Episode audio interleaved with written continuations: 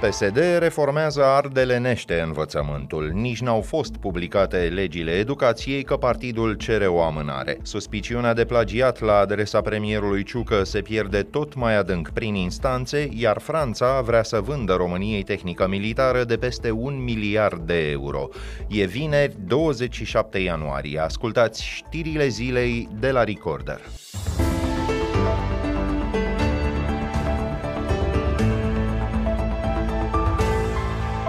Pauzele lungi și dese, Ministerul Educației a publicat proiectul de ordin privind structura anului școlar viitor. Documentul e supus dezbaterii publice, dar nu aduce schimbări semnificative. Cursurile încep în prima parte a lui septembrie și se încheie în iunie cu trei rânduri de vacanțe înaintea celei de vară. România se numără printre țările europene cu cele mai reduse durate ale anului școlar. Mai mulți profesori, dar și organizații neguvernamentale sau instituții instituții internaționale au avertizat că această practică reduce drastic calitatea învățământului și șansele ulterioare ale elevilor. Premierul Ciucă a câștigat definitiv procesul în care a obținut suspendarea analizei asupra tezei sale de doctorat. Lucrarea e bănuită de plagiat.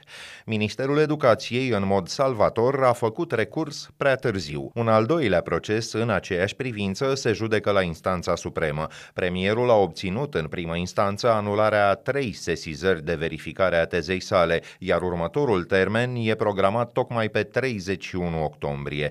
Premierul Ciucă e al treilea demnitar din guvern acuzat de furt intelectual, după titularul de la interne, Lucian Bode, și fostul ministru al educației, Sorin Câmpeanu.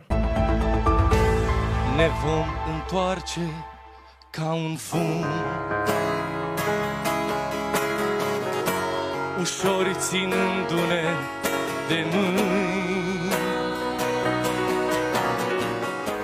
În mai puțin de o săptămână, în România lui 2023, un demnitar local a avut o răbufnire rasistă publică. Un profesor universitar din Sibiu a publicat pe Facebook, iar apoi a șters un cântec interpretat de studenți militari pe versuri de poetul legionar Radu Gir, iar președintele Camerei Deputaților și-a început un discurs oficial cu un citat din publicistul legionar Petre Țuțea.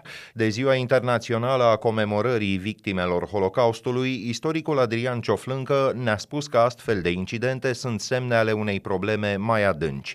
Studii sociologice arată că aproape jumătate din populația României nu știe că circa 400 de mii de cetățeni români au fost exterminați de statul român între 1940 și 1944, perioada dictaturii antonesciene. Coordonatele opiniei publice față de problema Holocaustului, față de imaginea lui Antonescu și așa mai departe, nu s-au schimbat uh, major. Cei mai mulți oameni, 50% în sondaje, nu știu mai nimic, deci nu au nicio opinie.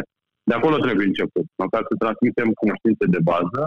Există o categorie a ambivalenților uh, cu care de asemenea se poate lucra, explicând mai clar uh, ce s-a întâmplat. Și există și un corpus uh, mai radical în societatea românească, de 10-15%, față de care speranțele sunt mai mici, a existat întotdeauna după 1989. Problema este ca acest nucleu să nu se extindă. Dar vedeți în mod sincer producându-se o astfel de schimbare de substanță pentru că tipuri de discurs extremist, xenofob, rasist sunt în mai toate partidele, inclusiv în acelea mainstream. Vedem că decidenți din uh, instituțiile în uniformă simpatizează cu idei radicale, exprimă idei rasiste, vor ăsta e un lucru foarte grav. Standardul democratic astăzi, condiția pentru ca România să facă parte din Uniunea Europeană, spune că extremismul trebuie exclus din uh, expresia publică și din uh, expresia instituțiilor publice fără rest, fără a face compromisuri fiecare instituție trebuie să se uite în curtea proprie.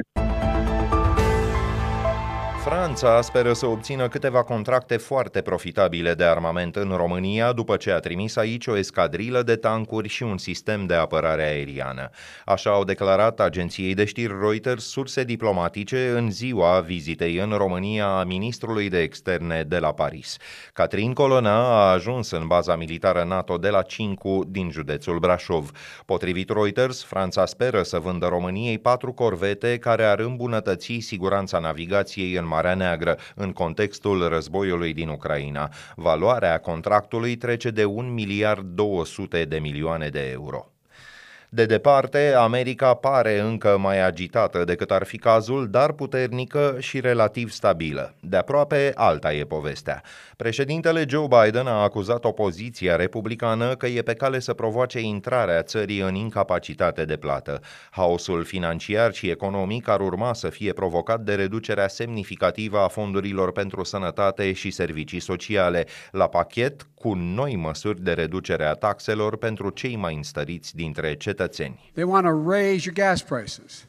They want to cut taxes for billionaires who pay virtually only 3% of their income now. În primul său discurs major pe teme economice din acest an, Biden a amenințat că își va folosi dreptul de veto pentru a opri acele propuneri de lege pe care le consideră periculoase.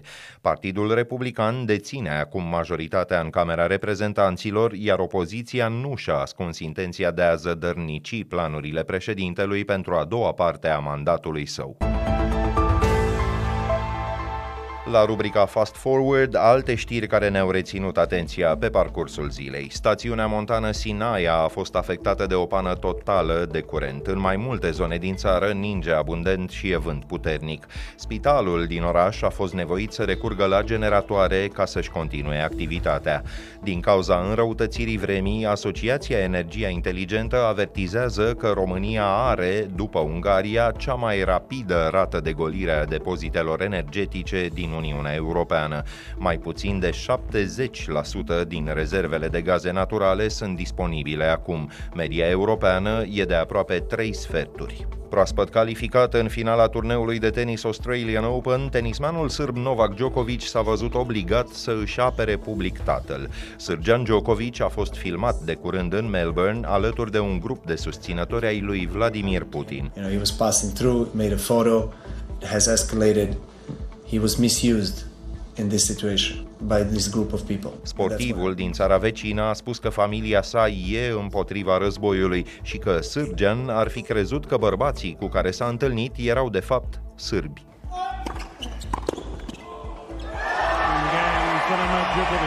Novak Djokovic speră ca această controversă să nu distragă atenția de la parcursul său cu adevărat excepțional de la această ediție a turneului australian. A pierdut un singur set în drumul spre finală.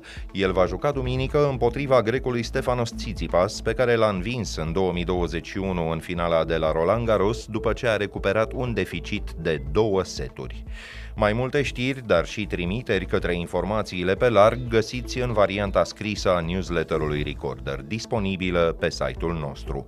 Punem punct aici, ne auzim din nou luni seară. Sunt Filip Stan David, toate cele bune!